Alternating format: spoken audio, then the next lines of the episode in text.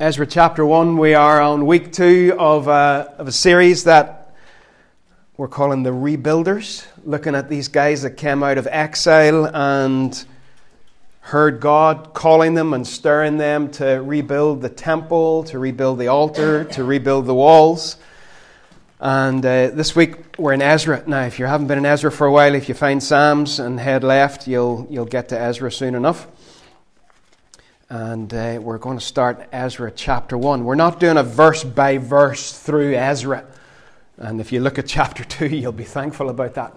Uh, we're going to just sort of pitch in here and there in Ezra and then in Nehemiah and see uh, what, what it means to be a rebuilder. What were their priorities? What, what did they do? What did they hear?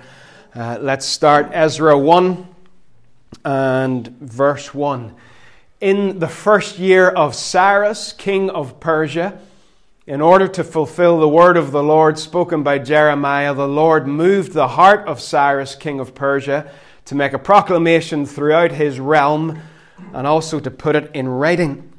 This is what Cyrus, king of Persia, says The Lord, the God of heaven, has given me all the kingdoms of the earth, and he has appointed me to build a temple for him at Jerusalem in Judah any of his people among you may go up to Jerusalem in Judah and build the temple of the Lord, the God of Israel, the God who is in Jerusalem, and may their God be with them.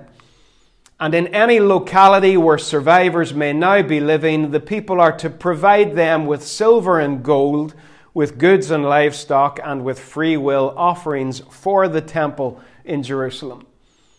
Then the family heads of Judah and Benjamin and the priests and Levites, everyone whose heart God had moved, prepared to go up and build the house of the Lord in Jerusalem.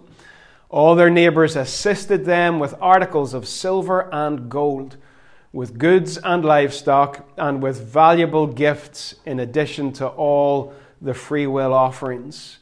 Moreover, King Cyrus brought out the articles belonging to the temple of the Lord which Nebuchadnezzar had carried away from Jerusalem and had placed in the temple of his God.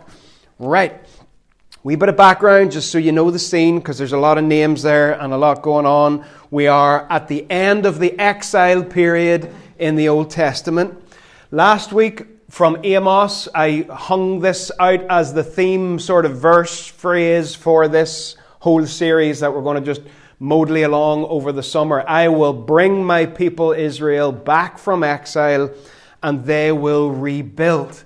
I'm not going to go through the whole timeline again, but just to let you see where we are today, we are there. It's roughly about 536, 538 BC. The exile has ended, and Cyrus, who is a Persian king, comes along attacks Babylon, where God's people were being held captive in exile.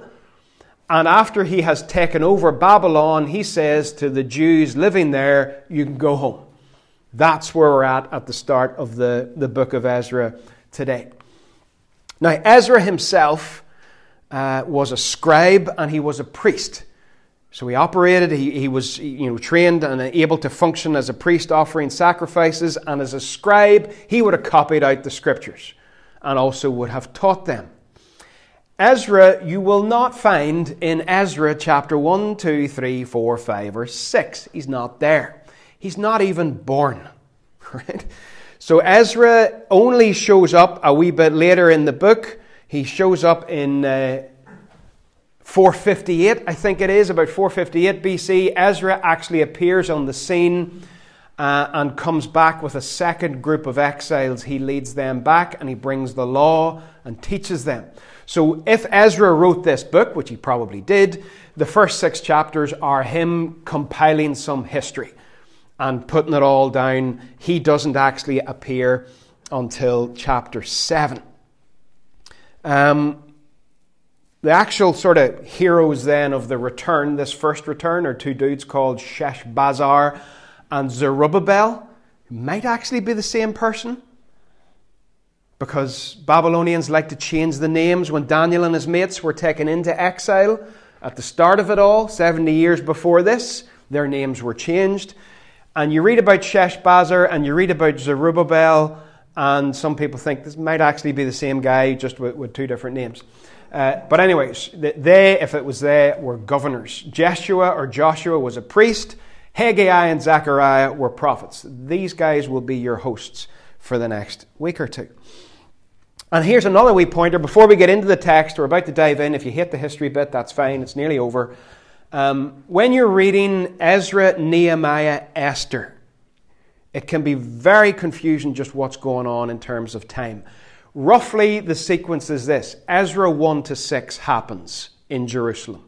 Now, even that, there's a messed up bit in the middle of that where Ezra puts something in completely out of sequence.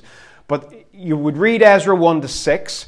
But before you get to Ezra 7 to 10, which also happens in Jerusalem, in between those, there's a long period of time, roughly what, maybe, hmm, maybe 50 years? In between those two as you turn the page from Ezra 6 to Ezra 7, about 50 years. And what happens in between is Esther. The events that, that are recorded in the book of Esther, which took place back in the Persian Empire but affected God's people, she and, and her story actually falls in between Ezra 6 and 7. So if you're ever reading them, that might help you. And then at the end of all of that, Nehemiah, you can just close that door, it'll be all right. Uh, Nehemiah comes and rebuilds the walls. So that's, that's what's going on in the background. Let's get into this text today and pull out a few things that will be good for us to think about in this theme and just good to stir your heart. Ezra 1 1.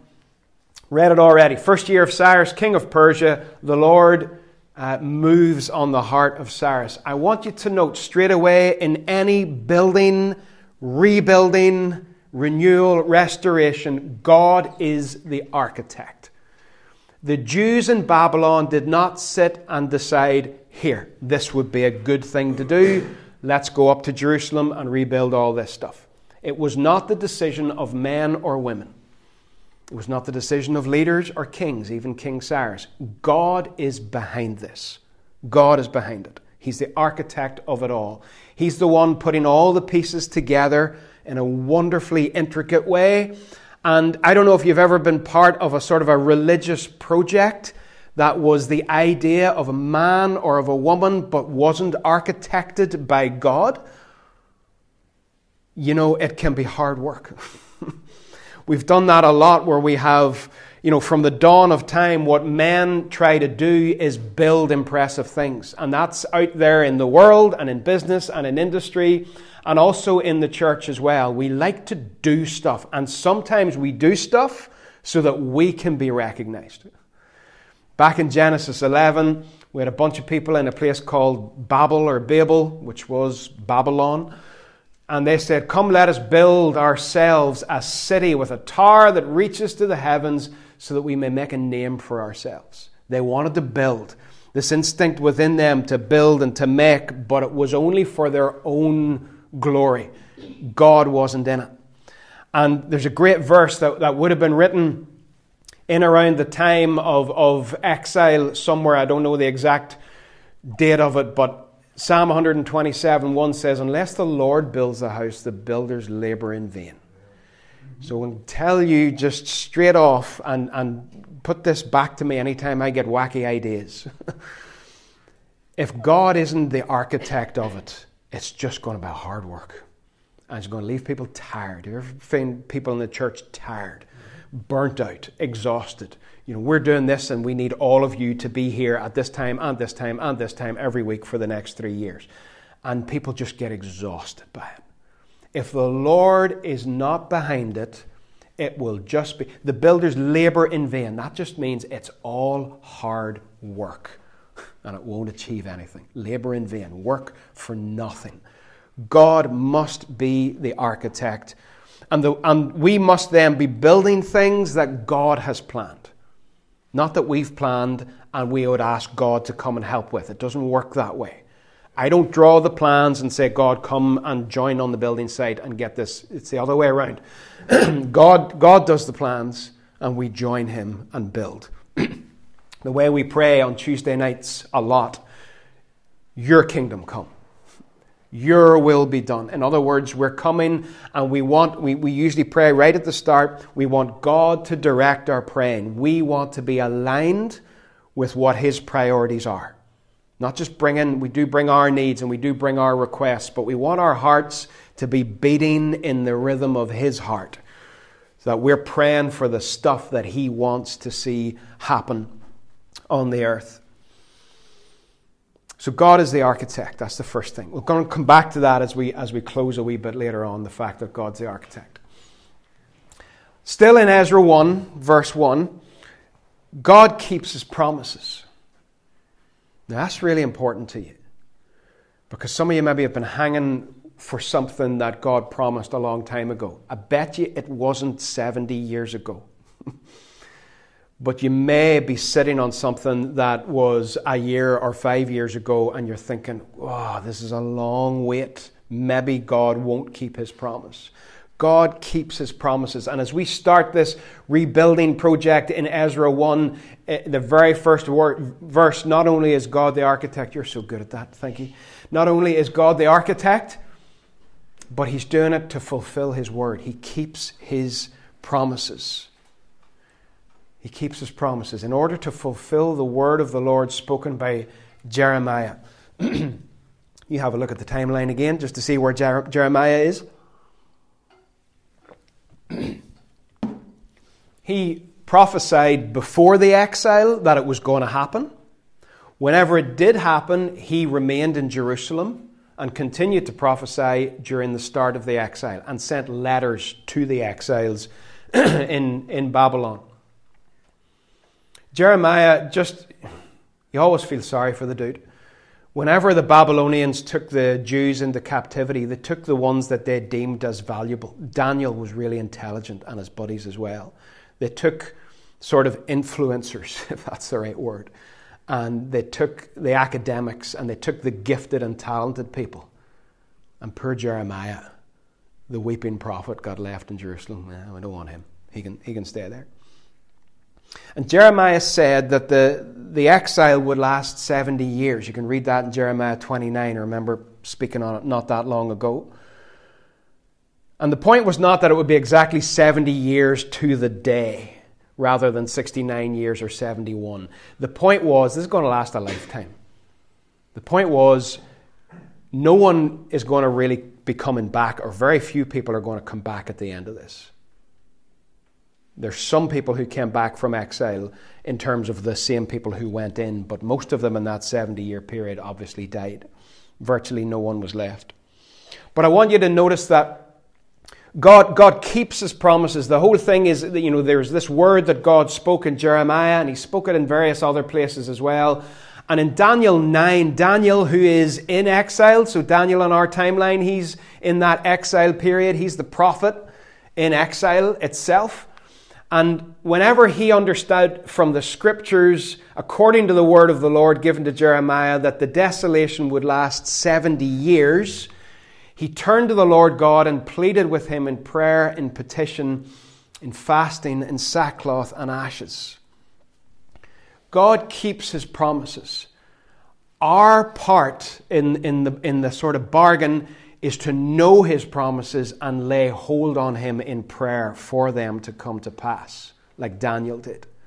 The whole operation in Ezra 1 starts off in fulfillment of what God has said 70 years previously. And when you read Daniel 9, you'll find a guy living in exile who was reading Jeremiah one day and understood that the 70 years were almost over, and he started to lay hold on God and plead with him in prayer. When I say God keeps his promises, it's not just a wee sort of rub on the back, there, there, it'll be okay. It is that, but it is a sort of pat on the back, get on with it. Pray into the promises of God.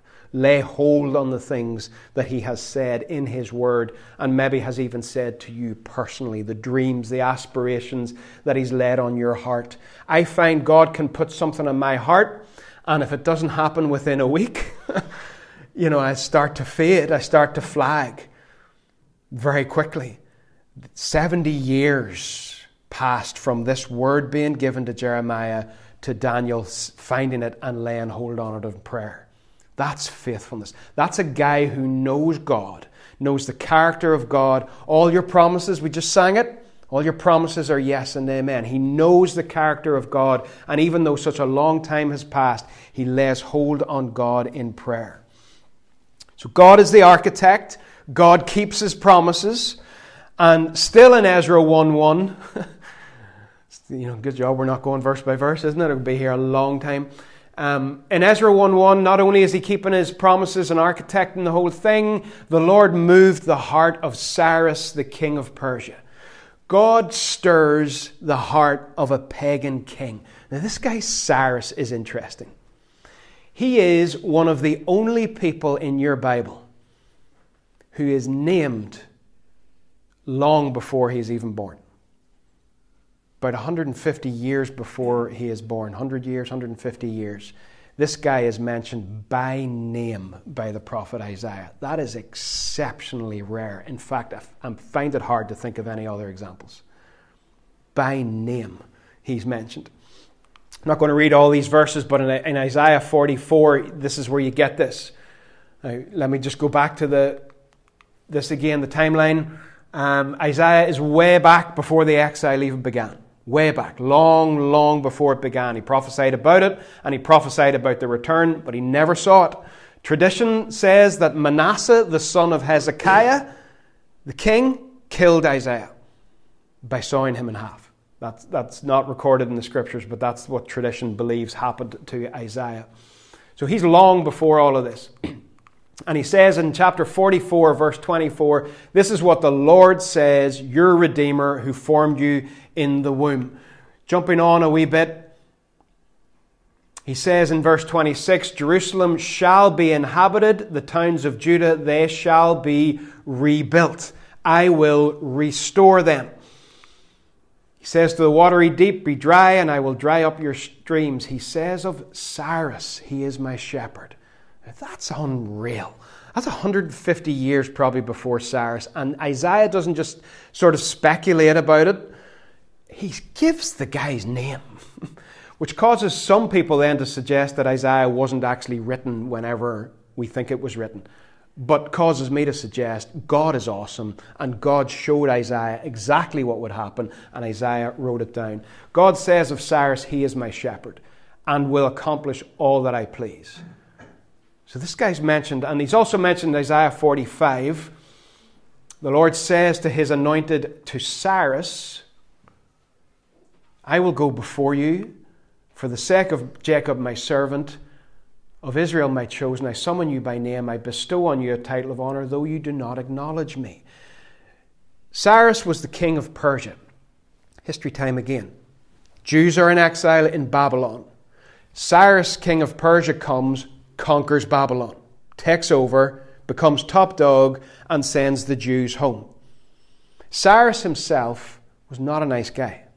Here's the mistake we can sometimes make with a Cyrus figure God uses this pagan king to achieve his purposes. Cyrus worshipped Marduk, who was a god of the Babylonians. Cyrus was not a nice man. But God just decided, I'm going to use you. You're going to bless my people. I'm going to stir up your heart to be favorable towards my people. You're going to send them back. You're going to resource them. But that does not mean that we then put Cyrus on a pedestal and say, How awesome is Cyrus? No, we put God on the pedestal and say, How awesome is God who can use anyone to achieve his purposes? Cyrus is not a nice guy. Don't give him too much respect. But as Proverbs says, the king's heart is in the hand of the Lord. And like a stream of water, he channels it toward all who please him. In other words, God directs the heart of even the king. And sometimes we see things happening and we see leaders doing things and we see politicians doing things and we see various people of influence using their power in various different ways. God can stir their hearts and He can move their hearts and He can use them to achieve His purposes. And anyone living at that time, seeing Cyrus and the Persian Empire conquering Babylon, probably would not have thought, oh, that's God behind all of that, but it was. God moved in Cyrus's life and he wove all the pieces together to put him in place when he needed him to set his people free. God stirs the pagan king. And I don't know if there are figures in your life that you really need God to stir. Whether it's a, a, a, boss or someone who is in a position of influence and you just need change. Can I give you a wee bit of hope? If God can, can stir Cyrus, he can stir anyone to be favorable towards you or anyone else. Don't give up praying. God changes the hearts, not only of Christians, but also of pagans. And God can bring these strange people like Cyrus into his purpose, use them for a while, and then allow him to go again. And not only does God stir the pagan king, in verse 5, he stirs his own people. The family heads of Judah and Benjamin, the priests and Levites, everyone whose heart God had moved, prepared to go up and build. We want to be rebuilders. Rebuilders must have the capacity to be stirred. This version says everyone whose heart God had moved. Some other versions, translations will say whose heart God had stirred. Basically means woke up. Someone whose heart had sort of fallen asleep and God woke them up to, to get active and to do something. Now, think about this again 70 years. Most of the Jews living in Babylon had never been to Jerusalem. The vast majority of them. For, for any of those Jews in Babylon to have been in Jerusalem and to remember it, they would have had to be probably 80 years old or more. So, you know, these guys, you imagine yourself and you've had a lifetime and you've got a home and you've got a family and you've got a business that you started in Babylon because you listened to Jeremiah in Jeremiah 29 when he said, Settle down, start businesses, plant gardens, build houses, get married, all of that stuff. You've done all of that and you've, you've done it for a lifetime. Why would you move? Seriously. Everything's, you've got your house, your family, your neighbors, your job. You know, you've got a small amount of freedom to worship your God you can't go to the temple, obviously, but why would you move? You're comfortable. You'll only move if God stirs you. You'll only move if God stirs you. And you'll probably find as you turn to your neighbours and say, Listen, I feel God stirring me to go back to Jerusalem and to start helping out with this rebuild, you'll find your neighbours will say, What? you mad? You haven't made you've comfortable life and, and everything, your family around you and your business is doing well and you've got your house and you're well established and even the Babylonians respect you because you're, you're, you've, you've blessed their economy or whatever. Are you mad? You're going to leave all of that and you're going to go to a place where we've never been? We've only read about, we've only heard vague stories about from all the old guys. We, we've never actually been there. Why would you do that? And you will find a similar thing can happen in when God puts something on your heart and you want to rebuild and you want to do something new and you want to go somewhere that others have not been, and you'll have people, well meaning people around you that'll be like, Are you mad? have you lost it? Everything you want, you have. Everything everybody wants, you have.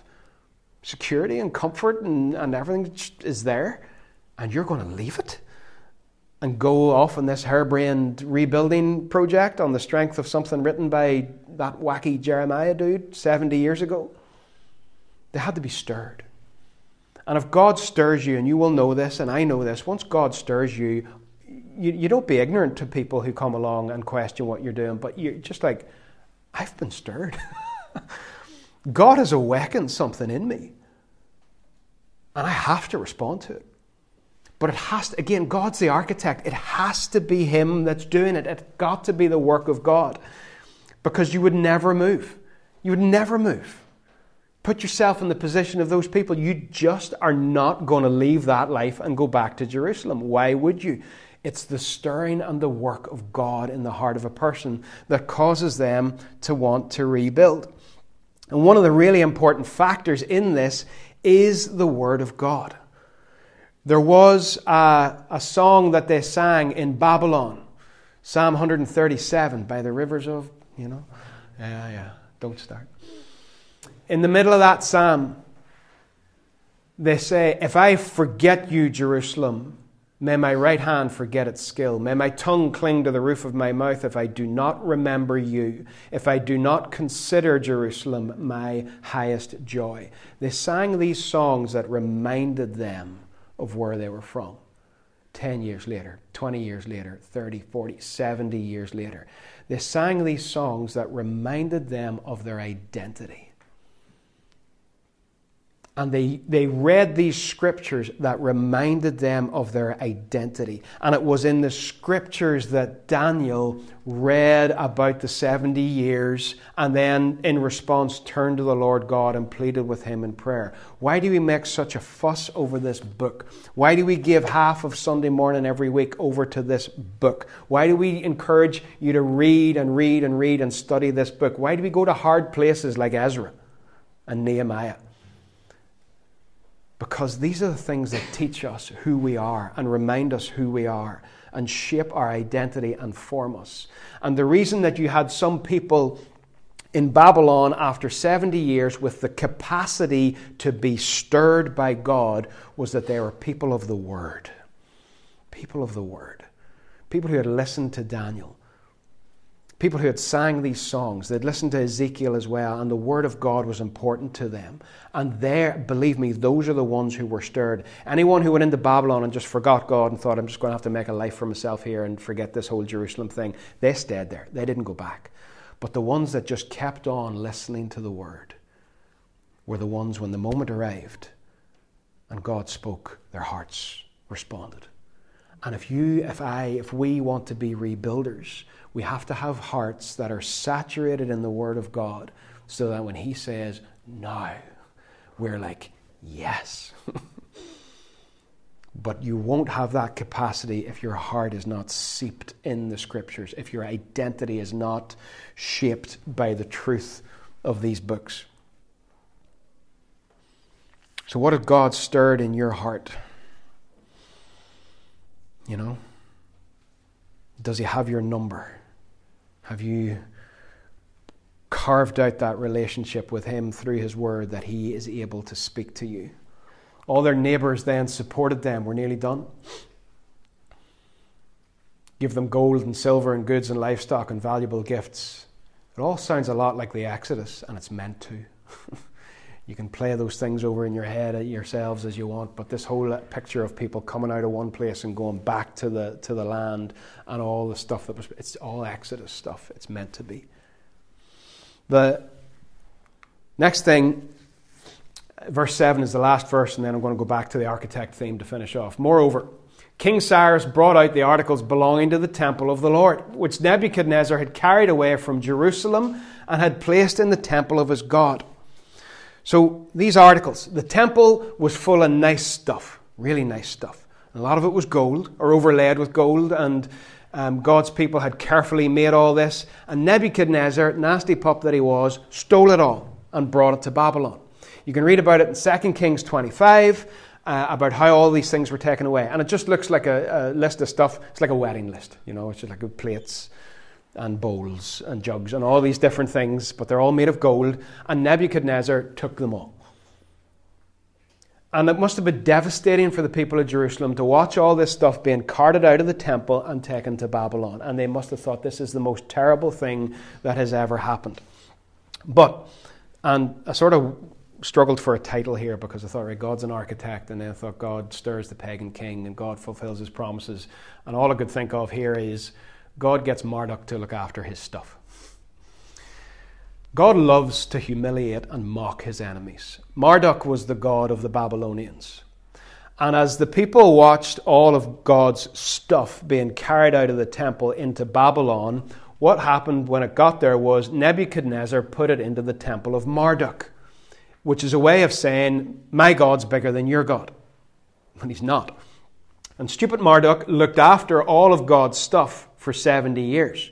So that whenever God needed it back, whenever he had done the work in the hearts of the people in exile, they went into exile because of idolatry, among other things. They did not do idolatry again when they came back out. you read the Old Testament and you see God's people playing around with idolatry.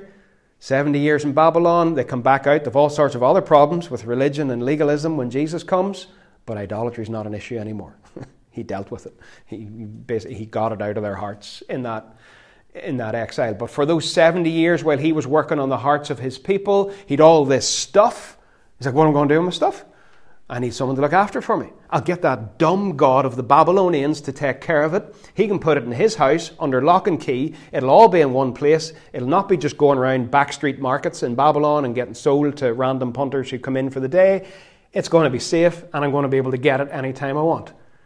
And then when he needs it, he just basically clicks his fingers, and all the stuff's brought back out of Marduk's storage unit. God gets his enemies to look after his stuff. Does the same thing with the Philistines in 1 Samuel with the ark. He just loves mocking them. But you know what? What we do is we look at something like these things disappearing, being taken away, and we think that's terrible. Everything's over. And if you step back and zoom out and you see God at work, no, God is looking after his stuff. He's using the enemy again to achieve his purposes. We, we just sometimes in life we look at stuff in such a short term, narrow way. We say that thing's absolutely awful. And inevitably, when we get to look back on it in future years, we're like, that was a very painful experience, but my God was doing great things. he was up to stuff that I didn't understand at the time. And when all that gold and silver was taken away, God was up to stuff. He was making sure that it was looked after and easily found when he needed it. Let's finish off with God being the architect. A couple more minutes. I mentioned earlier that he was the architect who started the whole process and got it all going, and I just want to add one thing to it. He is the architect of hope. The architect of hope. I wanted to finish on this. Last week, we saw that Isaiah and Amos and others prophesied that the exile would happen. For example, in Amos 5:27, I will send you into exile for a whole list of reasons that we don't need to go into again. But I want you to know that God, even in that moment, even when He is dealing with something in the hearts of His people, like idolatry that is so deeply rooted that it takes 70 years for them to actually get rid of it, God is still the architect of hope. He never leaves his people. Now, listen, if you've missed everything else and you can't draw the timeline without looking at it on a piece of paper when you get home, all that's okay. But don't miss this.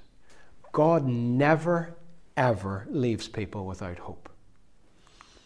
At the end of Amos, we have our verse I will bring my people back from exile. I will send you into exile, but he won't leave it there. That is not the way God works. It is not the way Jesus works, and it should not be the way the church works. I will send you into exile, but I will bring you back there will be hope. Once I've achieved my purposes, there will be hope for a return. And, and, and in Isaiah as well, we'll not go to the verses for the sake of time. Isaiah prophesies the exile, Isaiah prophesies the return. He says, You're going to come back. You're going to rebuild. There's going to be restoration. There's going to be renewal. There is going to be change. He always gives hope. Jeremiah 13 prophesies the exile as well. Now we're going somewhere here. Stick with me all Judah will be carried into exile, carried completely away. That's the, the negative bit. Like back there in Amos 5, I will send you into exile. There's a negative bit. And we don't ignore the negative bit, and we don't ignore the challenging, stingy stuff of life, but there's going to be hope as well. Friday night, we went to see this pup and his mates at the Odyssey, a few of us. And um, so that's Chris from Rend Collective. Um, Rend Collective, we, we saw them when they were sort of playing we small places, and now they've got all big and famous and conquered America, and some people then just don't think it's cool to like them anymore. I think they're class, and I think he's class. I really, I really love this guy. I love his passion. I love his stage presence. He knows how to put on a show. He knows how to worship. He knows how to talk to a crowd of people in a way that glorifies God. He's just a good spud, and he's from down the road, which is even better proud, proud of, of Northern Irish exports on this occasion. But one of the things he said on Friday night, he, he chats away in between the songs, which is quite pleasant. And uh, one of the things he said on Friday night was, We are known for what we are against. The church is known for what we stand against. We are against this and we are against that and we are against and we're opposed to. And all of the, you know, the church, if you're to ask the random sort of punter in the street who's never really gone to church, what, what is the church? They'll probably say, well, the church is opposed to this group of people and this type of people and these people and those people and these practices. And th- that's what the church can be known for sometimes. We are known for what we are against. We need to be known for what we are for, was what he went on to say. Wouldn't it be great if you went out onto the street and, and you said to somebody, What's the church? Oh, the church are great at looking after the poor. The church are great at giving people hope. The church helped to restore and rebuild people's lives. If we were known for what we were for instead of what we are against. You see, in Northern Ireland, I think we're really good at sending people into exile. We're good for what we are against. You're a sinner. Excuse me. You're a sinner Anyone listening to that in the audio would have thought at that moment I was taken over by some sort of dark pre- presence. Get the exorcist, you know. Um, yeah, we're, we're good at sending people into exile. We're good at pointing out sin. We're good at saying that was wrong, you're wrong, away you go. We're good at pushing people into exile away from the temple, away from the presence of God. We're good at that. The church can be a wee bit hard and a wee bit cold, but you know what? Jeremiah later on says, I will come to you and fulfill my good promise to bring you back. Hope.